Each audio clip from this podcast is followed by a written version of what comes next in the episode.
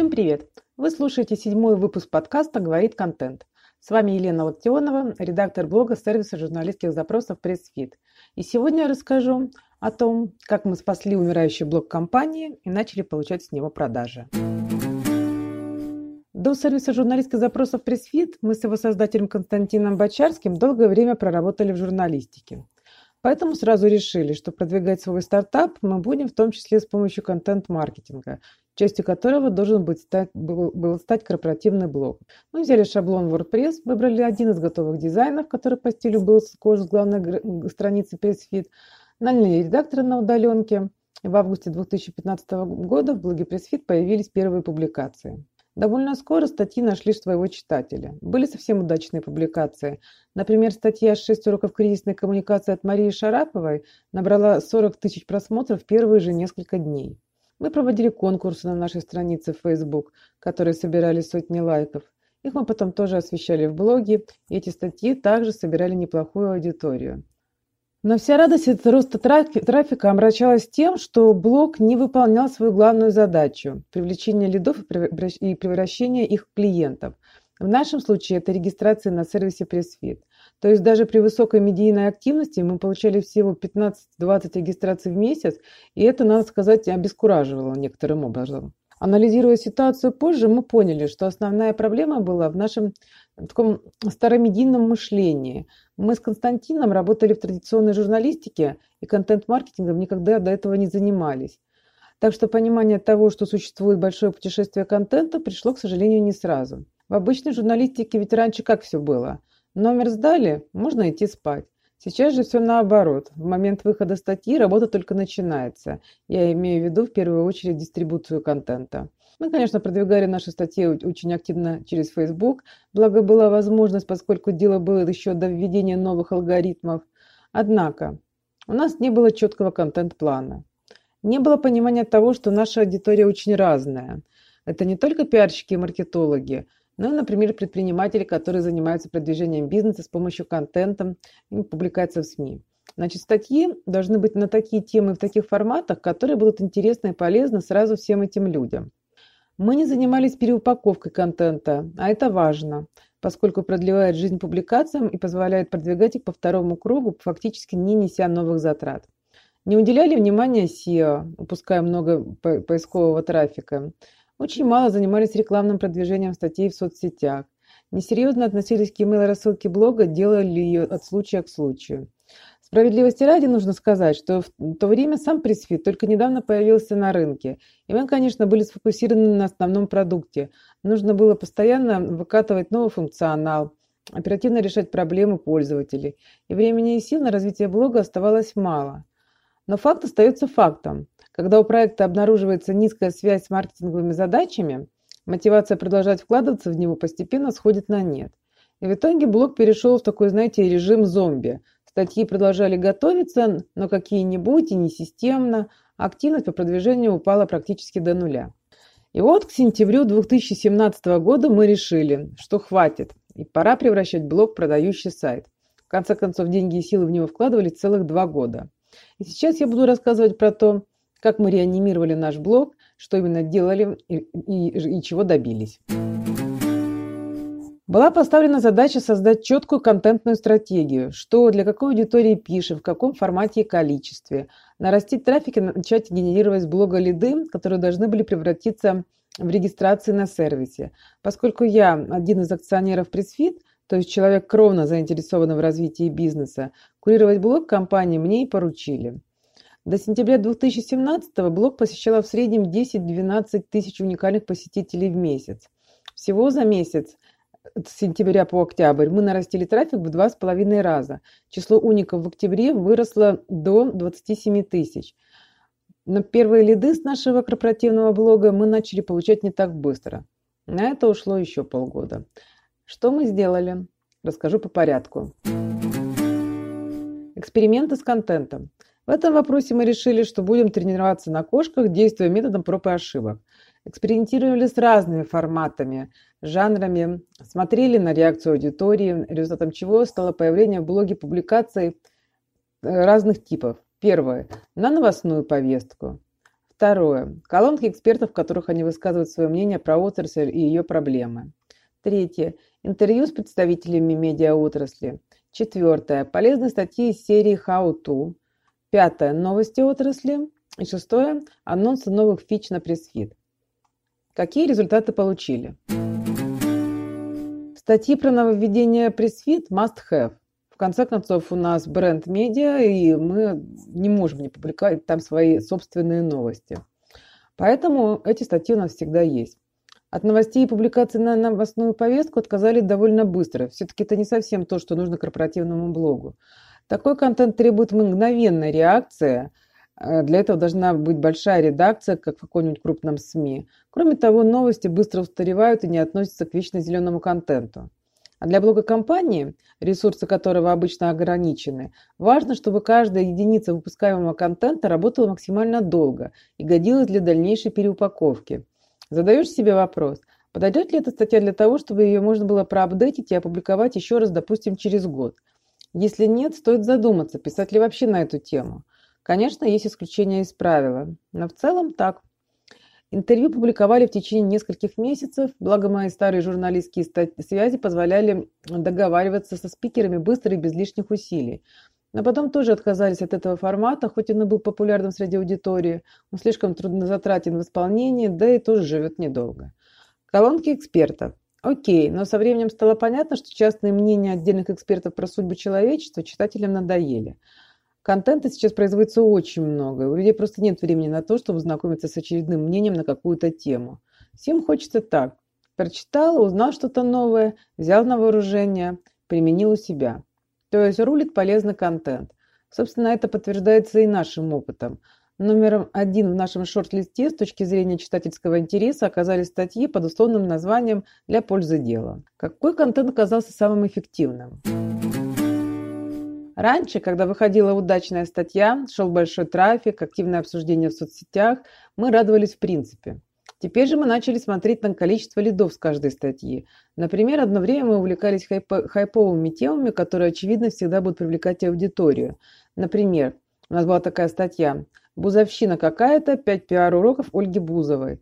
Да, подобные статьи набирали читательскую аудиторию, обсуждались в сетях. Но являются ли те, кому интересно Бузова, потенциальными клиентами нашего сервиса? Ну, вряд ли, скорее всего, нет. Изучая статистику по трафику и регистрациям с блога, мы нащупали свою нишу. Нашей аудитории больше всего интересны прикладные тексты, в которых содержится инструментарий вроде «бери и делай». Всевозможные кейсы, подборки, инструкции, руководство по всему, что связано с пиар, контент-маркетингом, СММ, эм эм, работой со СМИ. На втором месте по популярности колонки экспертов отрасли. Только если эксперт не занимается акынством, что вижу, то пою, а транслирует действительно необычную точку зрения, которая зацепит аудиторию. Например, большой резонанс в свое время вызвала колонка под названием «Мы молодцы, они петухи» каминг-аут бывшего журналиста о том, как не надо было относиться к пиарщикам.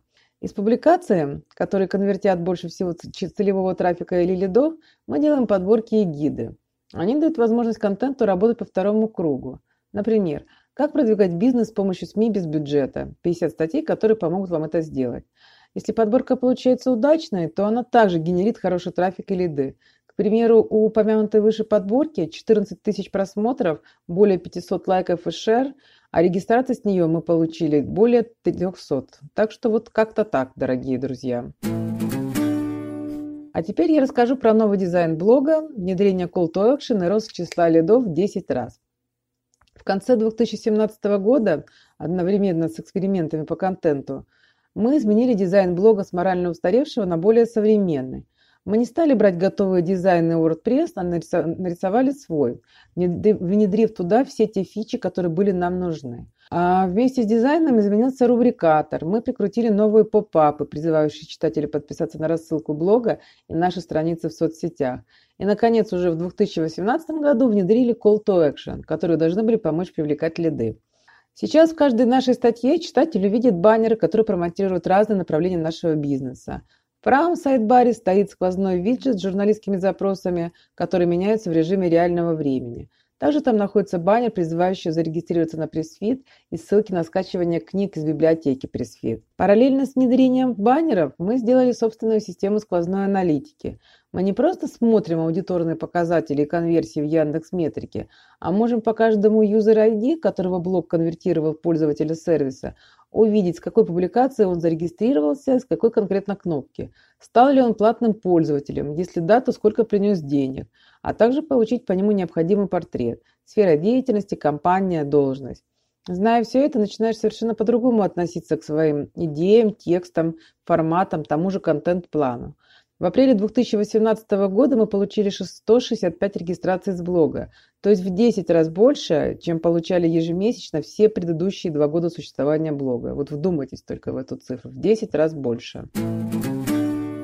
Как продвигается контент? Понятно, что даже самый гениальный контент, неземной красоты сайта и миллион призывов к действию читатели себе сами не найдут и клиента не привлекут. Что мы делаем для, дистрибу... для дистрибуции контента? SEO и рост поискового трафика. Мы оптимизировали старые статьи из числа тех, что называются нетленка, под текущие SEO-задачи. Также почти все новые тексты пишутся с учетом того, чтобы со временем они могли выйти в топ по важным для нас ключевикам. Результат. Рост поискового трафика более чем в два раза. Да, поисковый трафик холодный, с него сложнее получать лиды, чем из тех же соцсетей или рассылки. Но он важен. Эта аудитория – это новая кровь. Кроме того, ее потом мы догоняем с помощью контекста и таргета. Кроме того, смена алгоритмов Facebook привела к падению органического трафика из этой соцсети, как всем известно. Так что возврат к старому доброму SEO – один из самых очевидных путей продвижения контента. Яндекс.Дзен. Одно время давал неплохой трафик, до 10% от общего числа пользователей. При этом трудозатрат не требовал от нас вовсе. Один раз создали канал, и Дзен сам туда по RSS ежедневно забирает свежие статьи из блога.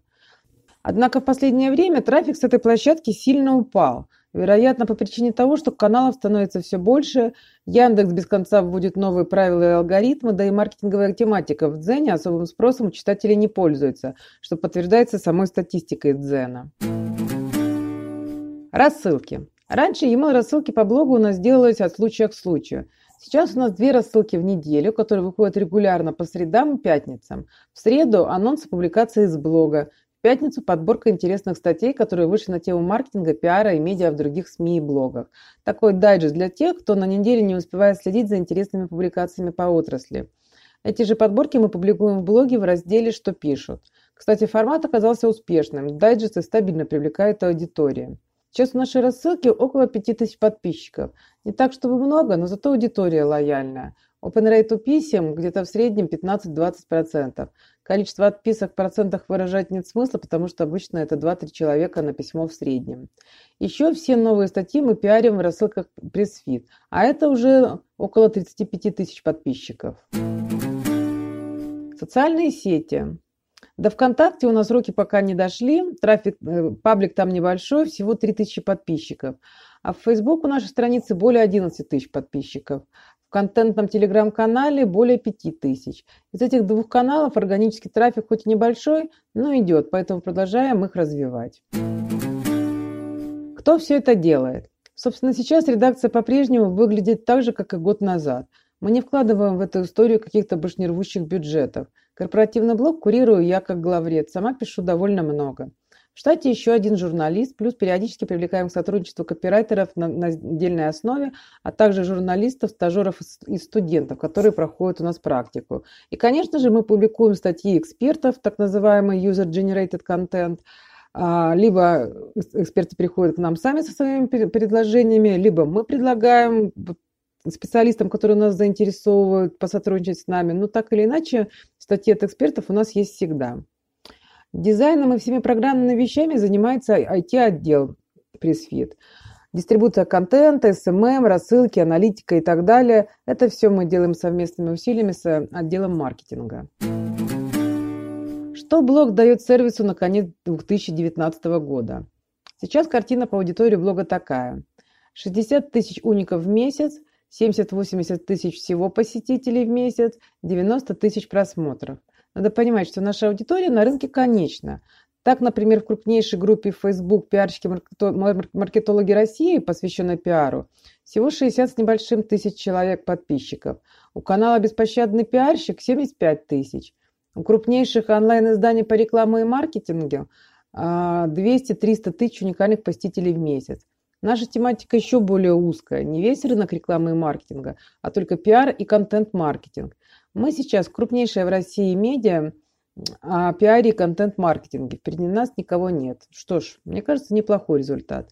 Что касается лидов, то сейчас с блога мы уже получаем 350-400 регистраций на сервис в месяц. Неплохо, если учесть, что два года назад их было всего 20, согласитесь. Сейчас мы работаем над тем, чтобы наращивать аудиторию за счет предпринимателей, которые занимаются продвижением с помощью контент-маркетинга или только начинают разбираться в этой теме.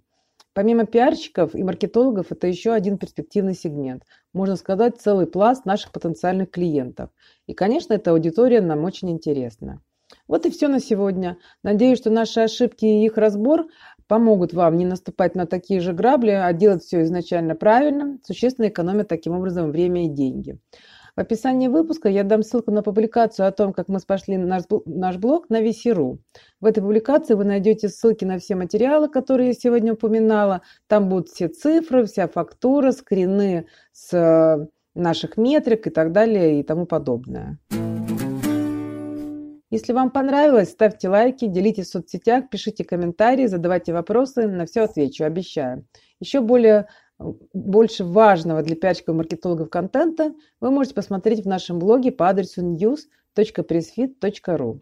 С вами была Елена Локтионова, подкаст «Говорит контент». Это последний подкаст в 2019 году, следующий выйдет в свет уже в 2020. Праздники, как известно, имеют свойство пролетать быстро. Так что скоро услышимся. А сейчас всем удачи, с наступающим Новым годом и до встречи в Новом году. Пока-пока.